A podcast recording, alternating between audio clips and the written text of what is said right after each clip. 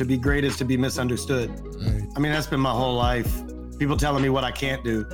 And learn really early on if I don't believe in myself, nobody else ever will.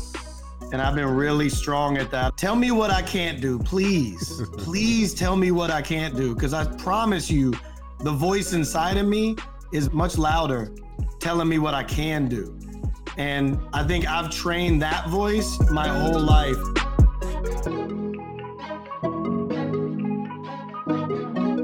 Welcome, everybody, to another show of Living Good Currency with Tony and Tobias. We appreciate the love, the support.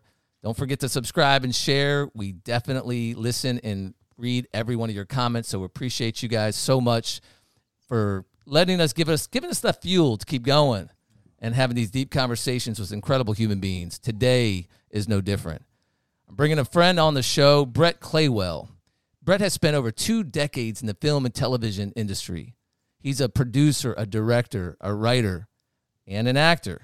For those of you remember One Tree Hill and One Life to Live, oh yeah, that beautiful face of Brett's.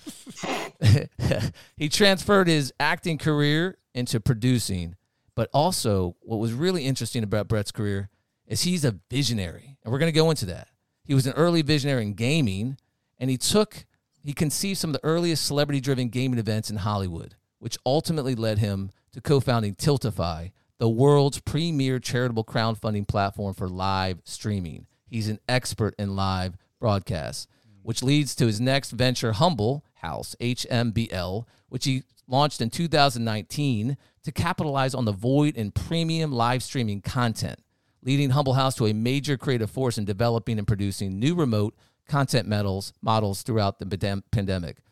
In 2021, he co founded Solace, Solis, S O L I S, to utilize emerging technologies to further amplify his team's ability to build organic communities and generate authentic dialogue between talent and global consumers, which we're going to go into in detail. Welcome to the show, Brett. Hey. Thanks for having me. Great to great to see you guys. I appreciate you, brother. It's been a long time, man. And now the hair's all grown since uh, you got the ponytail. Man, it, it's uh, yeah, man. I haven't cut it in two years, and uh, it might be coming soon. All right. Well, you haven't cut it since your first son was born, correct? Yeah, my son was born in uh, January of 2020 in Perth, Australia. Wow. We got back to LA in March, I think 3rd, and the lockdown started two weeks later. So, uh, wow. uh, yeah, haven't had a need to cut it. Let's just say that. the lockdown. Man, so I've known Brett for, I mean, I guess it's been almost 10 years or something like that. It's been a long time since we were walking the time. halls of, of INE Entertainment where we it's met. never easy. It's never, it's never easy. That's what INE stands for, by the way. It's never easy. And you know, Brett, eh, the one thing I was telling Tobias, who you know he's meeting you for the first time, is that he goes, I was just, I was like, let me best describe Brett, not mm. based on his professional success, but by the fact that every time I saw him in the hall, before I got to know him, he's smiling. He makes you feel like you're the celebrity in the room. He's engaging with people and and, and, and it's and it's a it's a unique trait but i swear that's what i always thought about you this guy always brings joy to conversations and so if i could start with that what how do you find the the joy in the conversations that you're happening and i'm asking you this because i've authentically observed it. Like you are you conscious of it? Do you go into there with a conscious attitude because you're always smiling and finding happiness in your conversations? Uh, I don't know if I'd say I'm I'm conscious of it. You know, I, I think growing up, I was always like everything wasn't easy, you know, and I think I outwardly was always searching for that joy myself mm. in a lot of ways. And I, I know from a very young age, I started to tell myself that there's no greater joy than making a stranger smile mm-hmm. because whether it, you know, I grew up in the South, I had a lot of fast food. it was it was always um, I always wanted to make that fast food drive through person like laugh yeah. or smile or like because you just never know what somebody else is going through. Mm. And I definitely have a perspective that no matter how bad it is for me, it will never be as bad it possibly is for other people. Um, my my life is is good, even at its worst. It's good. Um, I always live in gratitude. Hey, Um, no matter how bad a moment may be, I try to find gratitude for something in that moment. And it sounds a little silly when you when you say it that way, but um, my my fiance and I at eleven eleven every day, and my kid does it now. Um, we celebrate twice a day our love for each other. We celebrate our gratitude. If we're not together, we call each other. We text each other. And my my son now is two years old. Will be like la la, and he like dances and and we dance and we like we try to find time each day to be grateful for all that we have. And it's about yeah, be grateful for what you have. You can still aspire for what you want, but knowing that you have everything you need, which is health and love and happiness and um, you know the every every morning is the beginning of the rest of your life. Yes, so you every day have an opportunity to to manifest um, that. So i i don't know if i'm actually conscious of it. I think it's just become ingrained in my soul at this point. It's amazing. I knew that I had a feeling that question was going to be good, or at least that observation, because I didn't. I wanted to know what it was, and now you're telling me this is this is an amazing thing. So it's it's it's more of your subconscious, but you trained it. I mean, this is something you're actively training yourself to do. I, mean, know where I came from, and Yes. where I came from is where my my father. To to go back to the beginning, my my mother is a coal miner's daughter from Southwest Virginia. Um, my grandfather was a coal miner. My father didn't have plumbing or electricity till he was 17 years old in Kentucky. First in his family to go to college, uh, basketball and baseball scholarship. His middle school principal held him back a year so that he could grow, so that he could start on his high school basketball team because that's the type of poverty they were in. So I think there's a certain understanding of like having a certain level of respect for all the opportunity I have and some of the things I went through growing up and some of the some of the things my family went through. And I was always like was always a little uh, the, the word immature has been thrown at me my whole life. I think now that I'm 44 almost, I'm happy to be immature because it allows me to like interact with my children. But that was always like kind of like a an arrow that was slung at me like, you know, you you act too young, you know, like for some reason 18 year olds or 20 year olds or 25 year olds are supposed to be grown adults. And I've always just celebrated the kid in me. Yes, And I think that, you know, every now and then that can be detrimental to what I'm what I'm doing. But for the most part, it's been um, for the most part that's been um, something that allows me to stay young and and like you said, find the joy in every moment. mm, oh, brother. You're talking to a joy magnet over Oh, here. no, so when when you were just saying, Brett, something as simple as going into the fast food line, and I'm going to make. One day I took one of my friends, you know, she like uh the McGriddle, whatever it was, McGriddle, and I Ooh. seen Oh, how don't mention the griddle right now. You're making me hungry. and I noticed how in the, the the the young lady who was taking the order, I was thinking, look at all these cars, and just the monotony of having to you know go to work and to take care of yourself and possibly your family with such monotony. And how many people say thank you and mean it? How many people say Mhm. how are you? What is your name? Speak. And so when you said you was doing that at a very young person, uh, celebrating and being uh, grateful and present. And now, in one of the most hectic careers one can have in media and entertainment, and INE, you're known. He said, You're known. You know, I, I read your bio. I'm like, pretty impressive. But he said, No, I know him for smiling. I know him for being joy, uh, jovial. I know him for treating me like a star. And uh, I know that kind of uh, disposition, say gratitude is our attitude, that will get us far in this life because people want to be recognized, man. People want to feel like a star when they feel like you're the star.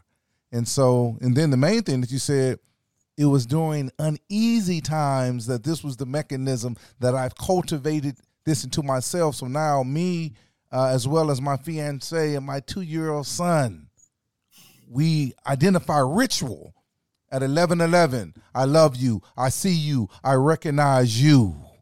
And so, uh, so far, uh, I, I, know our, our, our, listeners are appreciating uh, that about you before we get to all this high powered uh, professionalism that we're about to talk uh, talk about.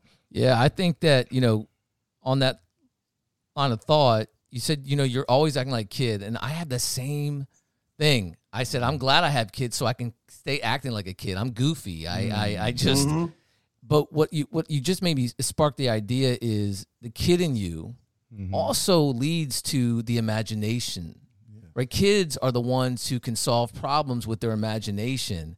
And so when you think about your professional career, you're the kid in you and this this idea of trying to help make people feel good leads to my i guess another question i have which is is it this kid in you the joyful that the, the bringing joy to other people that you interact with is that one of your professional passions that you infuse in your career? Because you start thinking about tiltify you start thinking about the things that you've done. It seems like you're all to, to be a visionary you have to be a problem solver. So i love to know about do you think that it is the kid in you that that in the in the in not just the kid of imagination but the kid of trying to solve the, the the solve problems and make other people feel good? Is that your guiding light in your professional career when you kind of look at the things that you've done and you've accomplished um it, it helped get me where i am i mean my my first role i was I guess you could say, discovered. I went to school for architecture. That's what my degree was in. I quit my job two weeks before I graduated because my professor, I was getting a minor in theater, had a job at a firm, architecture firm, and he was like, "You should try this. You should pursue this." And I'd never imagined that um, I would ever be an actor. I'm from North Carolina. Like I was mm. pretty smart, little nerdy athlete. You know, like I was on the athlete side, I was the nerd, and on the on the in the nerdy side, I was the jock. So like I never really fit in in either place, you know. So anyway, the I decided to quit my job. My parents were ecstatic, and I moved to Wilmington. And my first job out of college was delivering pizzas, mm. and it was because I had this dream and I had this vision. I was like, you know what? Let me give myself some time. Um, and my my first, you know, I, I did Dawson's Creek and then I ended up on I, I auditioned for One Tree Hill, and thank God it was a basketball show because I could ball. We won a state championship when I was in high school. I'm the only white kid to ever play in my high school ever. Mm. Still, uh, Brendan Haywood was my high school center. We were oh, wow. we were number 12 ranked school in the nation my senior year. Come on, number one ranked public school. Like we were a we were a squad. That's right. And so it just happened to be a basketball show, like Kismet, you know, the universe taking care of me. That's right. And I auditioned, ended up getting the part. That's a long story on its own, but got the part. And then it happened to be a role where I started to just make people laugh. And it was supposed to be one episode, and it turned into 18 episodes that first season, and then 12 more episodes the second season, etc. So that ability to it was almost like my you know who I was starting to come through that character. Um, but that immaturity definitely came through that character too, right? I wouldn't say I was a good actor yet. Mm. I look back and I'm like, man, those choices were some questionable choices. Um, but it definitely propelled um, me to finally end up in LA. I think there's a there's definitely a merger of some of these different elements of my life. Um, the the comedic side of me, the the architecture side, which is all about identifying the problems and then finding solutions. It's form versus function. Mm. I think that plays into it. I'm able to look at the world and say things are trending in this direction. Where are we headed? How can I help solve that? And I think on the other side, I'm a service provider. I'm someone who I was a resident advisor in college, you know, for three years because I had to pay, figure out a way to pay for college. So I was somebody who my peers would come to and ask for guidance or ask for help or whatever they needed. I was there. So it's this idea of service that also is kind of that's now what I do where celebrities or talent or my friends come to me and say, I want to raise money to build schools in Africa. Or um, when we did Game for Paul, we'll get to that. But like, you know, my brother passed away. I want to honor his memory and and raise money for his organization that the world didn't know about. Um, so I think it's I think it's a combination of a lot of things. I know one of the hardest things in this industry, though, when I was early on in my career, one of my producers told me that I need to lose the North Carolina in me. Oh. Literally said that because, and I still have trouble identifying the impetus for that statement. I understand it a little more because I wasn't tough. I w- I didn't have my rough edges. I was just a sweet little sensitive Southern boy who believed everybody was nice and honest and kind and had um, had the greatest intentions. And Hollywood, they do not. A lot of Cheshire cats out here. so I I definitely understand the root of that, but I've fought really hard to do the opposite. To be successful, but to maintain who I was. You know, it's all about not forgetting where you came from. You know, I would rather inject North Carolina into Hollywood than speak. lose North Carolina to be successful. Speak, speak, uh, Brett. That's that's that's that's such a, uh, I guess, means a connection because I grew up in South Carolina. Okay. And, yeah, Orangeburg, South Carolina. Okay. Okay. Uh, graduated from Orangeburg Wilkinson 1988. And when I came to Los Angeles, thus the incarceration, my whole thing was I was going to inject as much of the greenery, of the simple life and living, family, food, community, mm-hmm. fishing, hunting into the prisons of California because most men have never even been to the beach. They've never been fishing. They've never been hunting. They've never been to a family uh, picnic, whatever the case might be. So when you say these things, coming from North Carolina, uh, my school was totally segregated. Uh, we had we had one white guy too. His name was Chad. He had one. he was the center of the basketball team. He was probably almost one of the best one on the team too. Uh, we didn't go chase state be. championship. You better be. so the opposite of which uh, the same thing you was going through. So when you say uh, these things, and always remembering who your grandfather and your father was, and the opportunities that you were given, and so look how life, God, the universe, whatever case might be, opens up a career for you through what you had was basketball. And that was the same with me. Brothers asked me, how did I get into all of the healing and the love and all these things that happened? It was through basketball. It was through sports. Mm. Sports. Mm-hmm. Everybody on the yard uh, uh, gravitated toward the basketball court so we can leverage whatever life is giving us to propel us into greater things in life and our greater purpose. As you said, the go to God, providing service. So, you know, regardless of whether – it's yourself in Hollywood or me sitting in somebody's prison. We came here today to this podcast, Living Good Currency, with Tony and Tobias speaking on our life periphery has taken us down the same kind of paths, coming to the same conclusions. So, brother, this is beautiful. Now, there's a lot of, uh, I'm listening to Brett and knowing your story more. Um, it, it is amazing how the, the, the through line of currency, mm-hmm. you know, we call it living good currency aligning your purpose and passions to make every day count, focusing on the good you can do for yourself and others.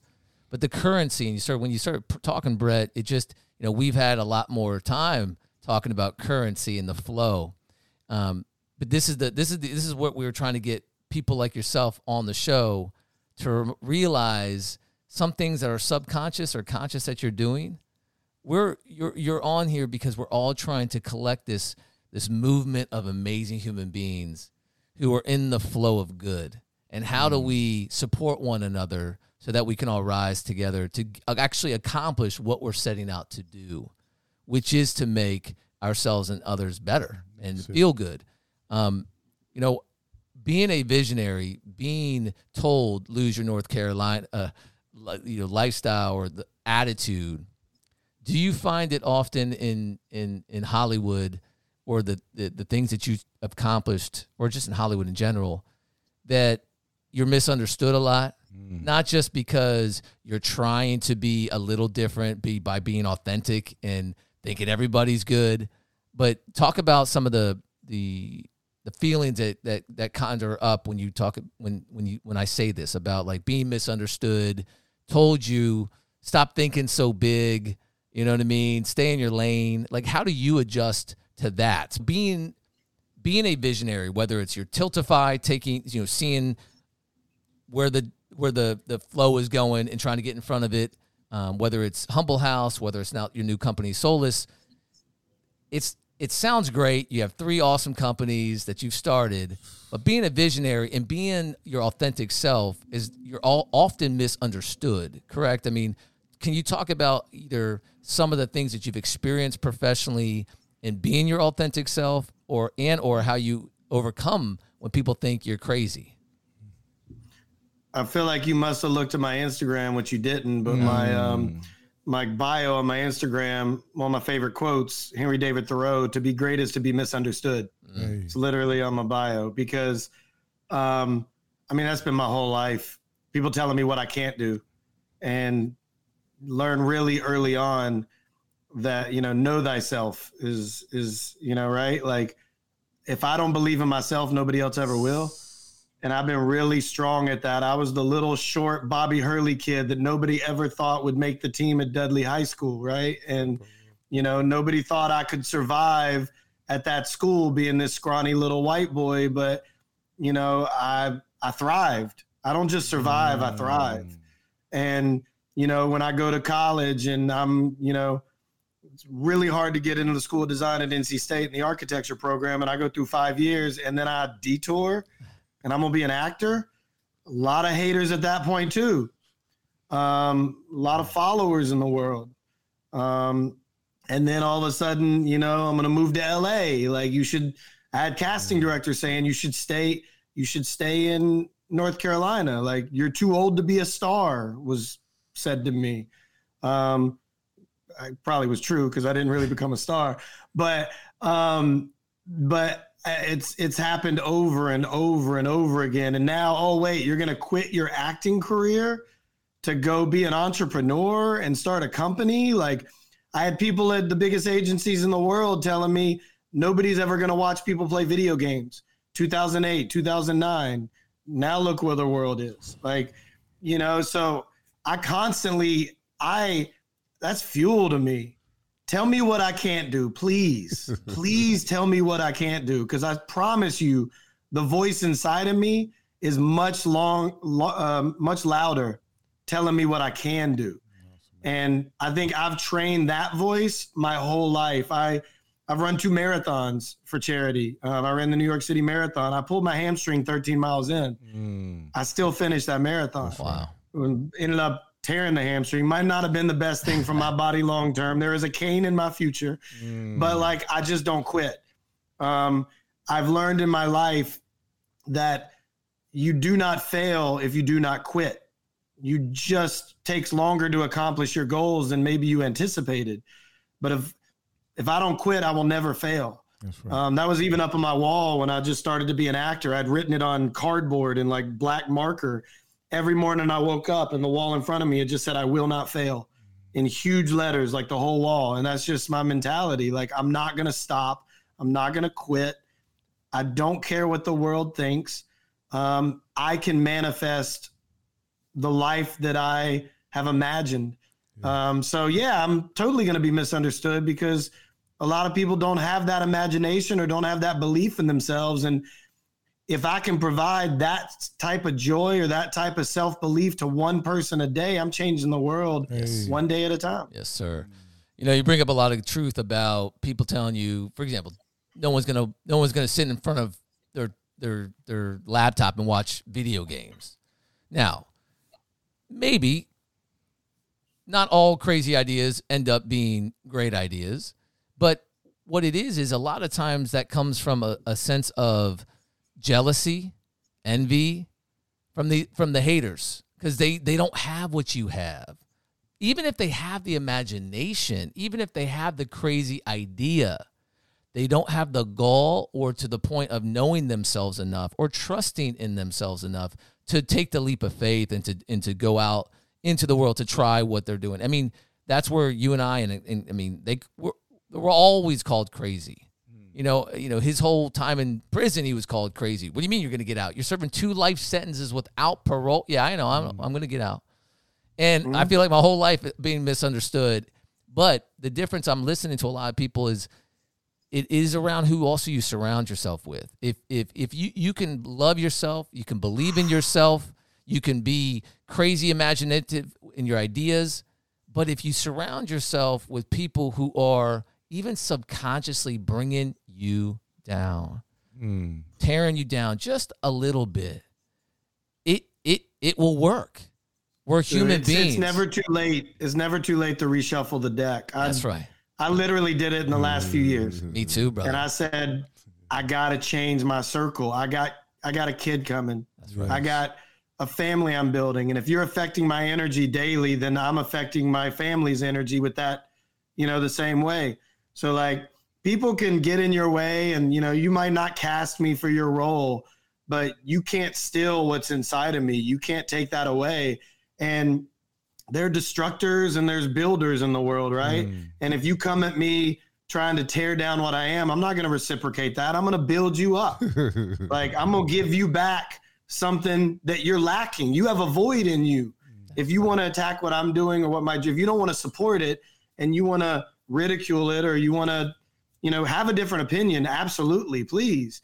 But like you and this is not I'm not perfect at this, you know. I'm not a perfect human being by any stretch of the imagination. I am a work in progress every day. Um, but and I, I want to continue to improve. And there's a reason we have two ears and one mouth. I want to continue to listen and learn. Um, I am a flawed human. I have made many mistakes, but I just want to continue to grow and continue to just share and and be better than I was the day before. Like you know, that's that's the goal. I love the the reshuffling of the deck because that's what exactly how Tobias and I landed together. You know, I was I had a I got sick really bad with Crohn's and and and that forced me to really rethink a lot of things. But even then I wasn't really prepared. But it was, you know, we call them positive pandemics, like things that happen positive through this pandemic. And there are some of us who actually took the time to realize that this is happening, as Tony Robbins often says, for us, not to us. And so if it's happening for us to show to, to, to stop, it was an awesome time to reshuffle the deck if you needed it reshuffled, which a lot of us did. You know, mm-hmm. I mean, depression. like it's it's a to take on that really quick. It's Yeah. not we don't control what happens to us. We control how we react Oh, to what my happens to us, how we handle it. Right?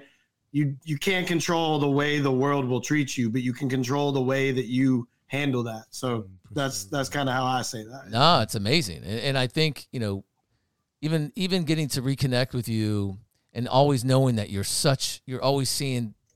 I feel like one, two, three steps ahead of the game. It it, it and sometimes when you pitch and you're talking, it's it's it's above my head because I'm like, I you know, I didn't have enough time to think about the future like that.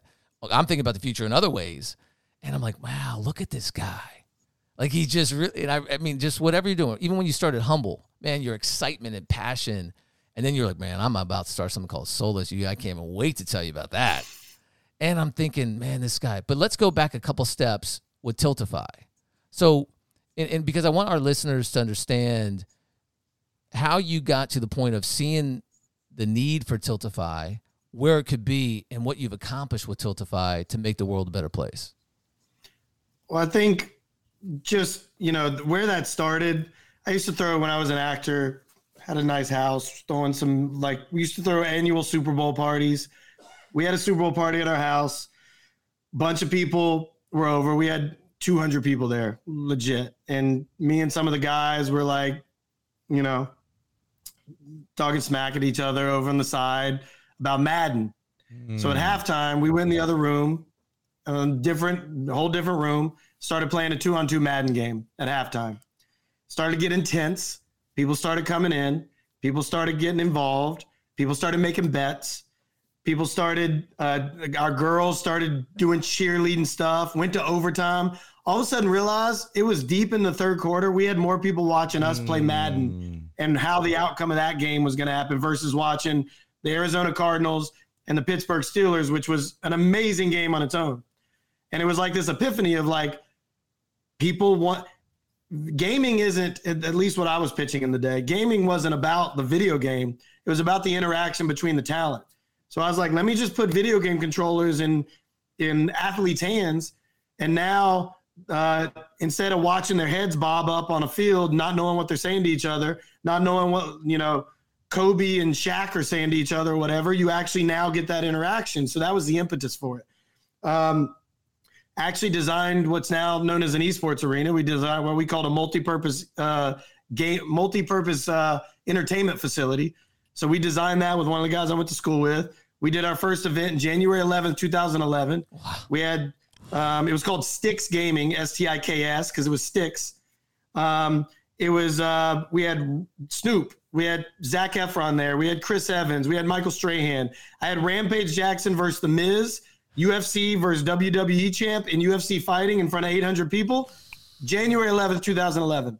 E News, Access Hollywood, Entertainment Tonight couldn't get the show sold. Mm. Nobody's gonna watch people play video games. I'm like, do you see what we're doing? We did multiple events. I did John Salley versus Lamorne Morris in, in NBA 2K. We did Kenyon Martin versus Terrell Owens. So long story short, Twitch launched in 2011. I had some brilliant partners um, as well. Um, Michael Wasserman is the CEO of Tiltify now. Was my partner. Really understood the vision of streaming and how that's evolving. Um, Mark Russell came on as a CTO. Um, we built out a platform. We got investors and we launched Tiltify in 2014. So Tiltify was like seeing that um, the fundraising mechanisms for charity were antiquated. It was a mm. paper system. We saw that there was mechanisms. We basically democratized the Jerry Lewis telethon model, mm. and we gave power to content creators to create their own campaigns with their own communities. Um, and it's to this date raised hundreds of millions of dollars for charity. We have over 3,000 charities on the platform. Um, I haven't been actively working with the company since 2016. It's taken off. Dr. Lupo, like a gamer, raised 2.3 million dollars for St. Jude in 24 hours. Um, I produced a lot of the events though, and that's what kind of led to wanting to create Humble House. Produced Game for Paul with uh, Cody Walker and uh, for Paul Walker's charity a few months after he passed away with the Cast of Furious Seven. We raised three quarters of a million dollars over four years and was really introducing some of this a you know say a list talent. We're we're raising hundred thousand dollars with Tyrese and Michelle with webcams and a laptop. Mm. You know, completely different than what they're used to with 200 person crews and 100 million dollar sets. We're teaching them how to engage with their communities in really organic ways, and that's kind of the foundation for a lot of the ideas we have now. Amazing, man. I mean, congrats on Tiltify. It's just uh it's and I didn't know the I didn't know the impetus of it. I didn't know uh I didn't know that awesome Super Bowl story. That was that was the that was the that was the epiphany. Still haven't gotten that show on television, which is a shame. It was like mm. way ahead of its time. It now, was. We were just way too far ahead of gaming. I was building FaZe Clan ten years ago. You know, we were bringing together celebrities to play video games. They always would say, "This is the most fun event I've ever been to." just Hollywood's a little slow to to catch up sometimes. Yeah, I mean that's that's the the the, the I don't want to say problem or issue, but that's the the way you see sometimes with the innovators, uh, the visionaries. The the timing may not be right all the time. Yep. And it's the early adapters who sometimes uh, it's not necessarily always a first to market. Sometimes it's the early adapters. You'd rather be Facebook than MySpace, right? Exactly. Well, it, it, you know, from a business perspective, no question for sure. Um, but it but it shouldn't. And this is where that there's that quandary, right? If you had the MySpace idea before MySpace, it was actually Friendster, right? I think it was right. Yeah, I think it was Friendster, was. right? Don't forget about Friendster, right? So yeah, you know, if you have the Friendster idea, it's like you know that's why investors sometimes like you know it's too early. How big's this industry? And all, but then they say be the first to market. So it's like it's like make your mind. Is it be the first to market or don't be too early? Um, but I think that's why you have to know why you're doing what you're doing.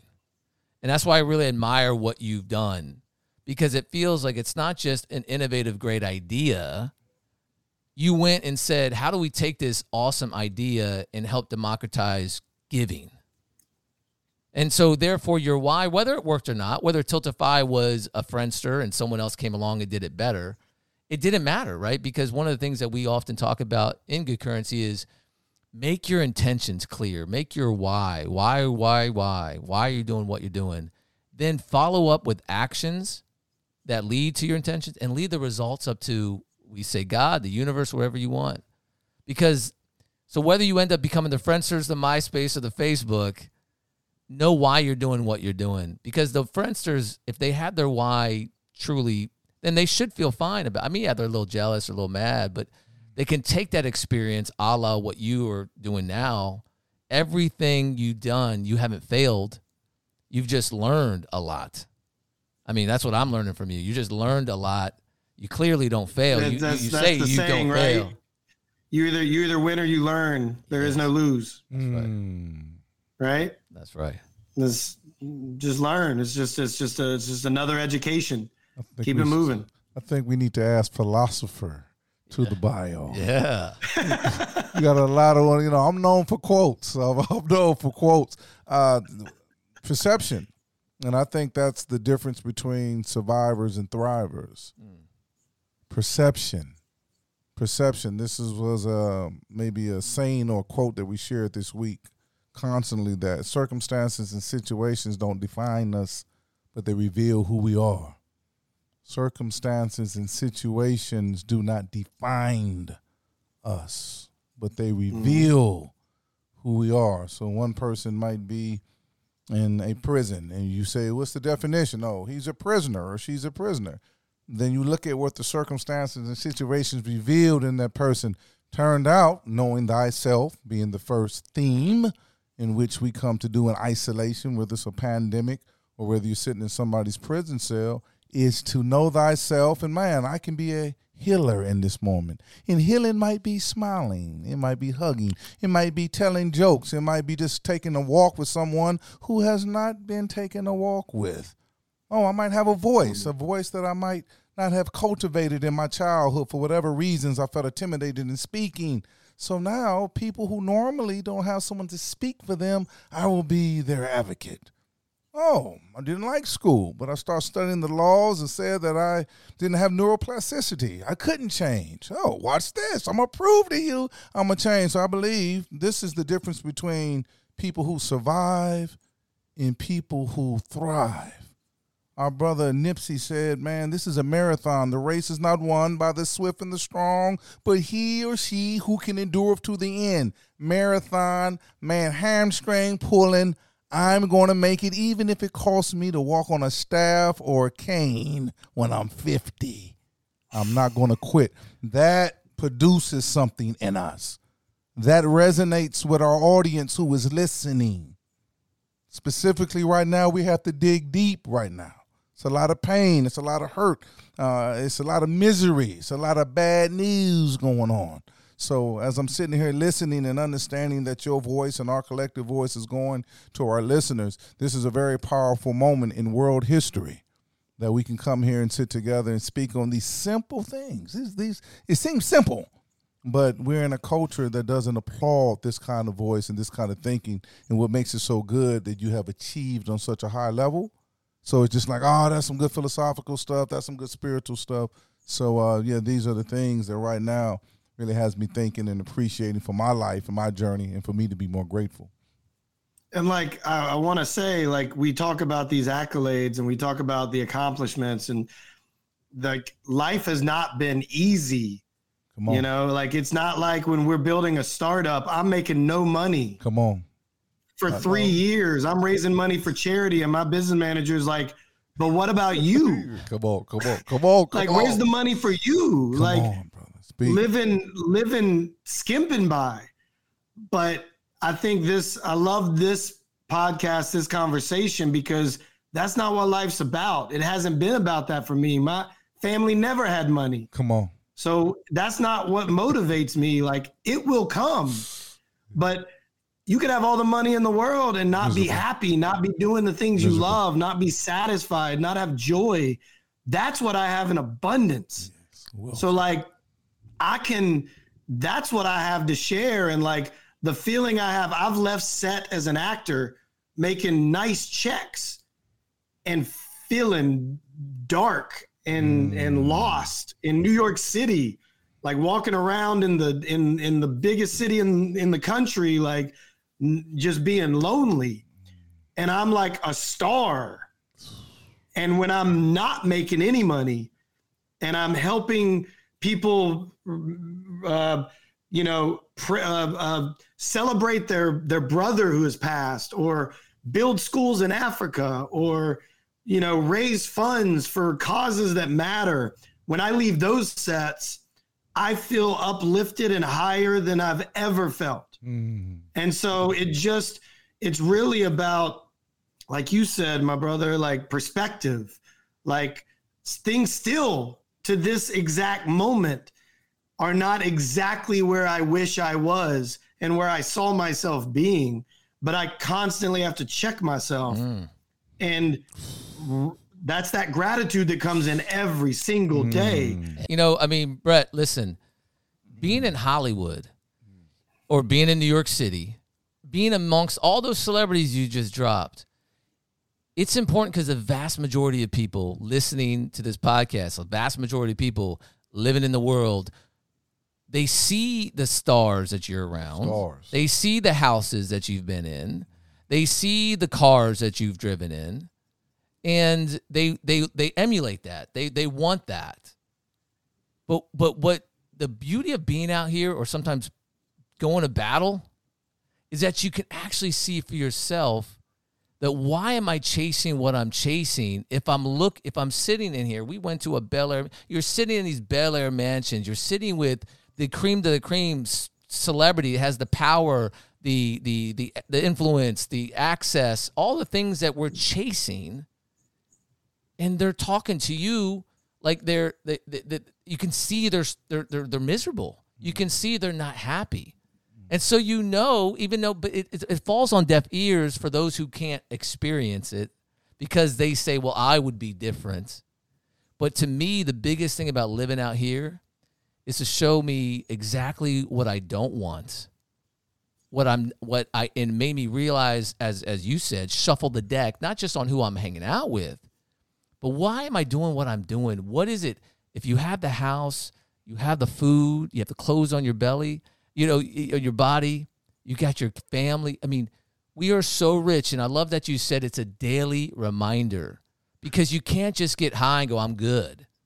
It is a, not just a daily, it's a multiple times a day reminder to be able to stay in that state of gratitude.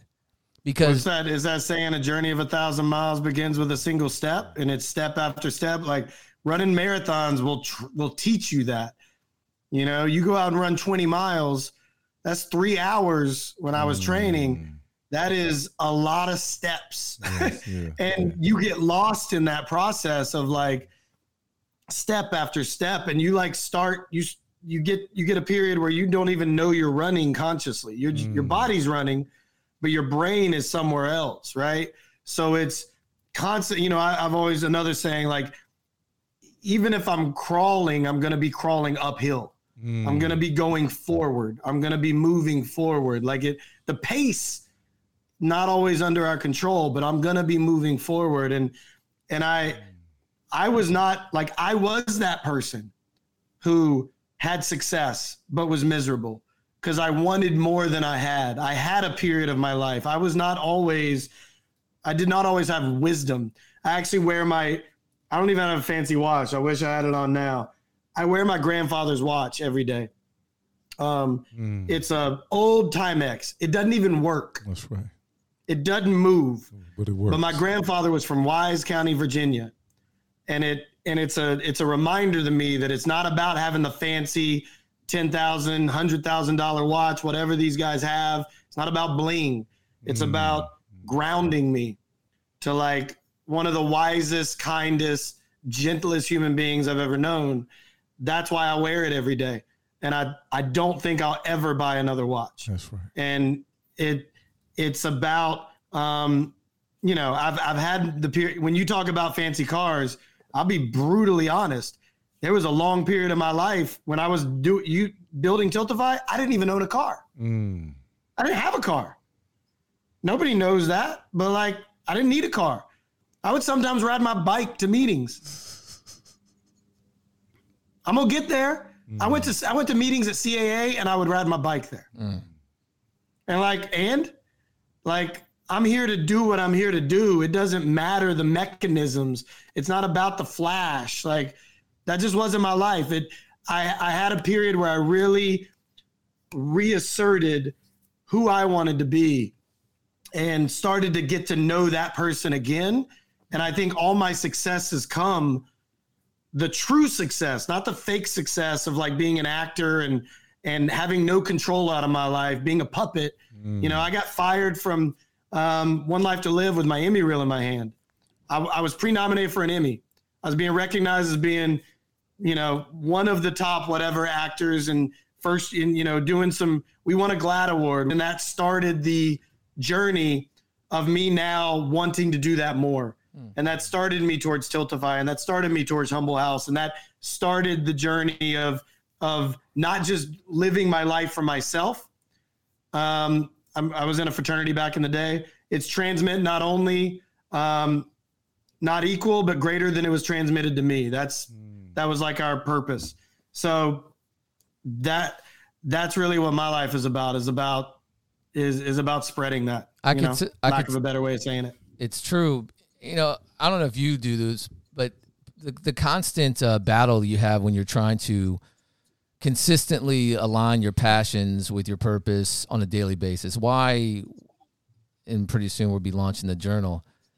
When you start seeing it, you, for me at least, okay, I know what I'm focused on. I made my intentions. Here's my purpose today. I'm I'm I'm gonna, I'm gonna get this accomplished. Then you go on social media right? For whatever. Let's say you go on LinkedIn.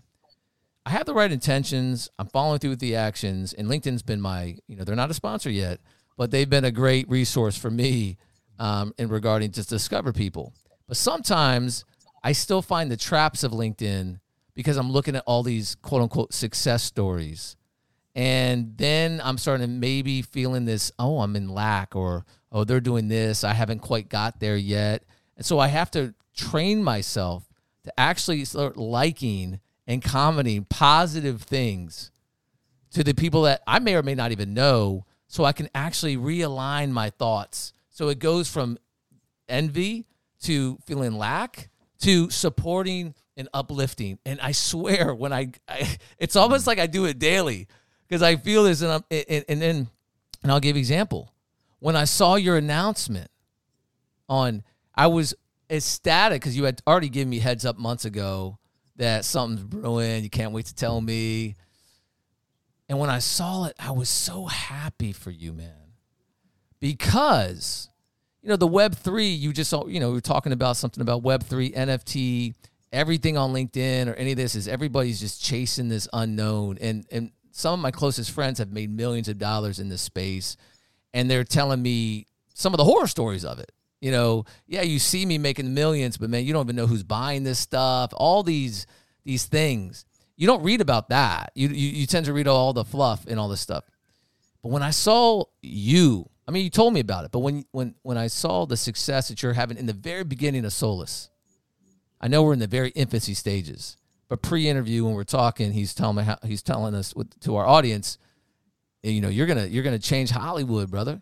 But I'm like, man, I want to be your number one fan. We are because of who you are. Yeah, you know, everything you just talked about for the last 45 minutes is why we need people like you in these positions of power in in this web 3 space which can go, you know, the the dangers and I want to go into Solis now. The dangers I see is we're already in this cultural algorithm trap. I mean, most of us have now seen the Social Dilemma documentary on Netflix. If you haven't, it's worth seeing. And there's no the solution is, eh, yeah, we use it too. You're kind of trapped.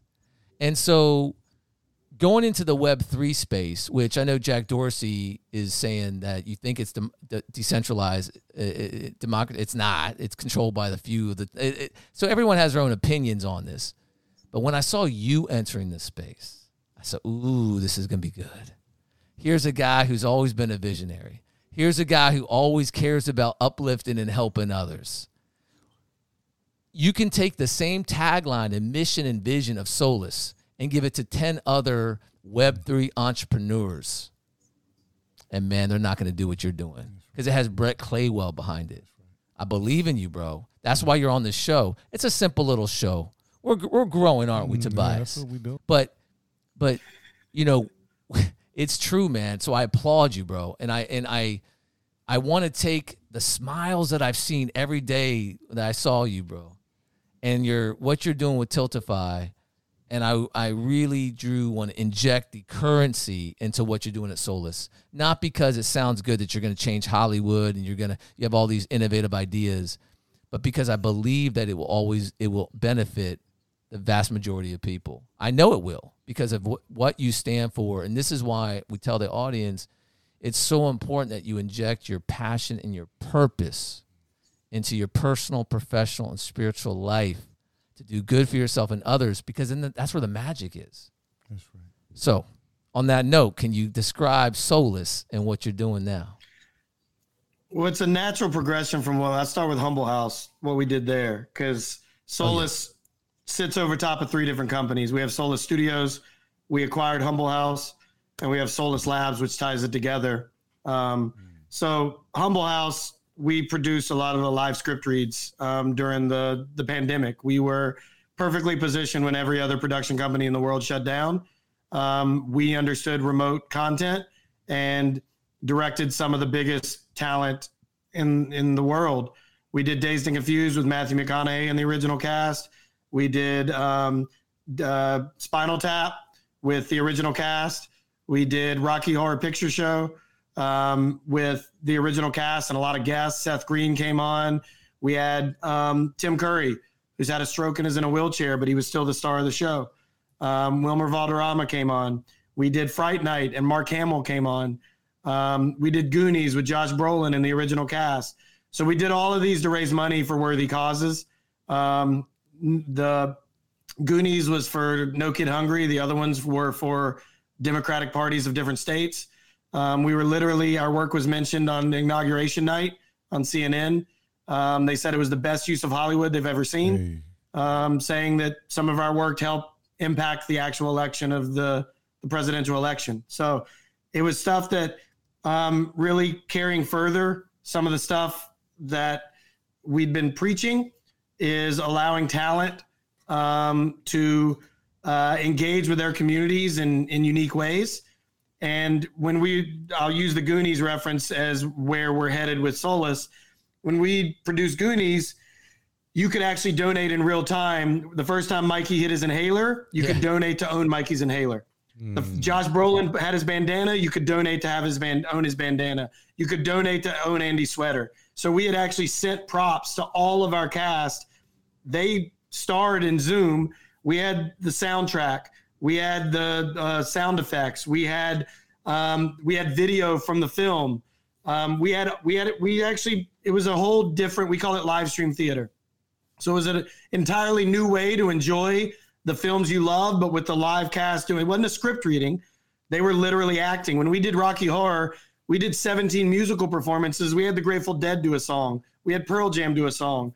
Rosario Dawson did a song, and we had three weeks to put that together. So we had the we for Rocky Horror, we had the sheet music. So we had to get somebody to record the tracks. We had to get that to the talent so they could record the vocals. We had to mix that. We had to get it back to them. They recorded a music video, and then we did a live show with those songs inter- interjected. Um, so we were really creating an entirely new art form. Um, then Web three happens. Then NFTs launch, and we're like, this isn't a shift for us. It's a natural progression to allow talent to engage with their communities, to tell stories that they may never have previously been able to tell before.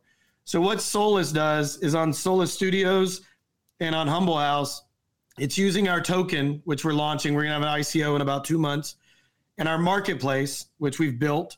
We've been building since February of last year, where talent can now engage directly with their communities to greenlight feature films and digital content and not be beholden by Hollywood, which traditionally we produced. Um, little sidebar: we produced the the Fox Soul Christmas special mm-hmm. this last Christmas with the Poetry Lounge. So we, it was aired across nationwide primetime Saturday night on Fox, Saturday before Christmas. We had Aloe Blacc do a song. We had Rosario Dawson do a poem.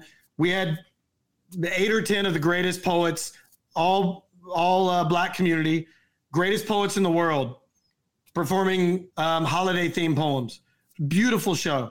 I can't get that show sold. This was the impetus. The Poetry Lounge is the longest running poetry lounge in the country, 24 years. Fairfax High School. They've been running it from there. Dante Basco founded it with Shihan Van Clief and a bunch of other people. We can't get that on air because it's too niche. Hmm. It was the impetus for Def Poetry Jam.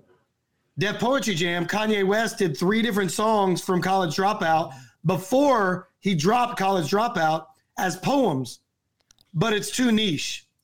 Now we have a mechanism where forget the people telling me no or telling my friends no, my talent no, who has huge communities. Now we don't need you. Hey. Now these communities can engage, th- these talent can engage with their communities to greenlight the stories they want to tell. And now we can truly create a Web3 world where we're greenlighting the stories, the films, the digital content, and giving that that those audiences ways to engage with that content in layers like never before. Mm. Before we start production, during production, during a live broadcast, after production, creating value. We're also doing charity events through this, right? So that's what Solis is about: is using our token, um, the, our one-liner. Solis is an ecosystem to finance, produce, and monetize community building IP. It's creating global dialogue because that's what content has become. It's no longer a monologue where you speak at an audience, you go to a film, you watch TV, you listen to a podcast. You're just listening, you're not engaging. It's now dialogue.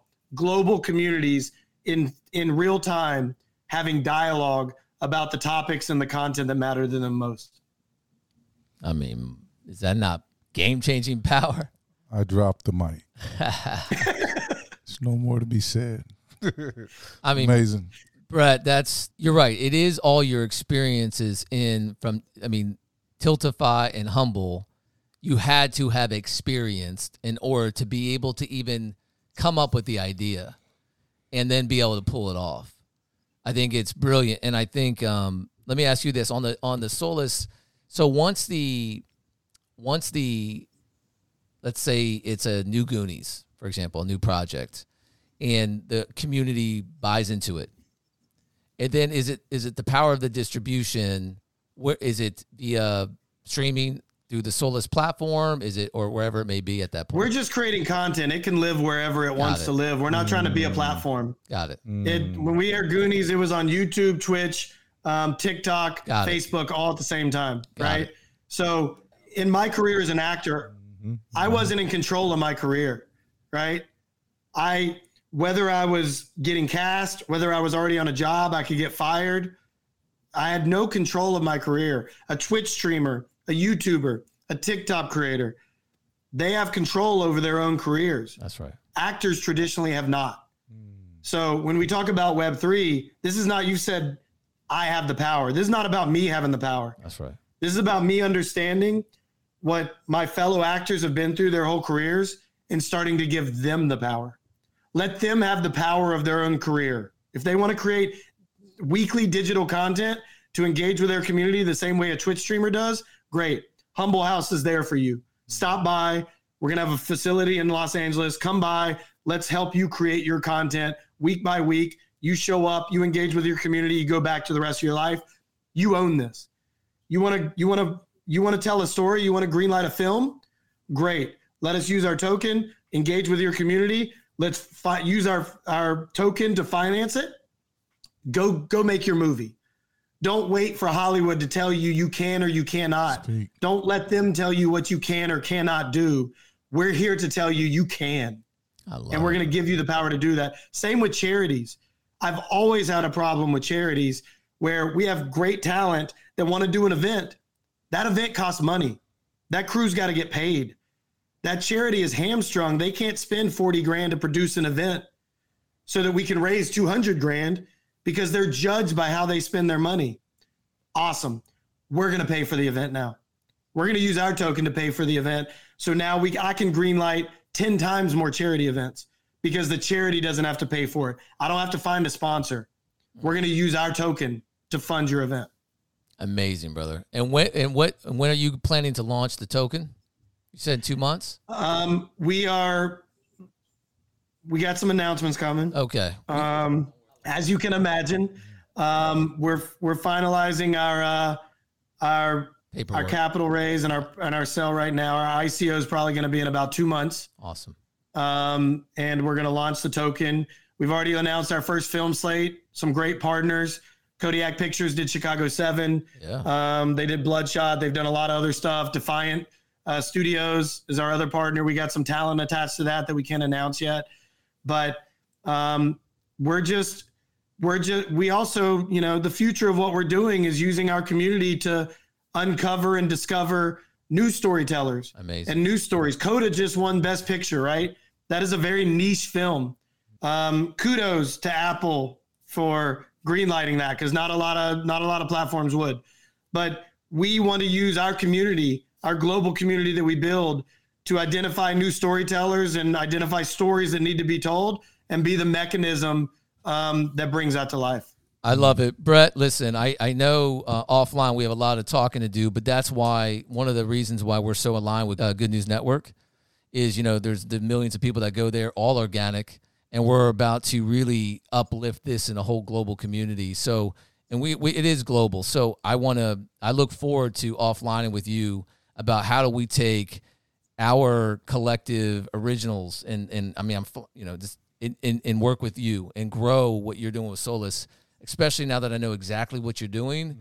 the timing is serendipitous of what we're out there. We're we're on a mission Tobias and I and our partners to impact a billion people, make their lives better. I appreciate your time, Brett. It's been fun, but I got three questions for you. Okay, you ready? All right, all right. All right. First question, and by the way, to the all the audience, the guests don't know these questions. All right. So the first question, very simple. I didn't know any question. I don't know what you're about. First question. First question, very simple.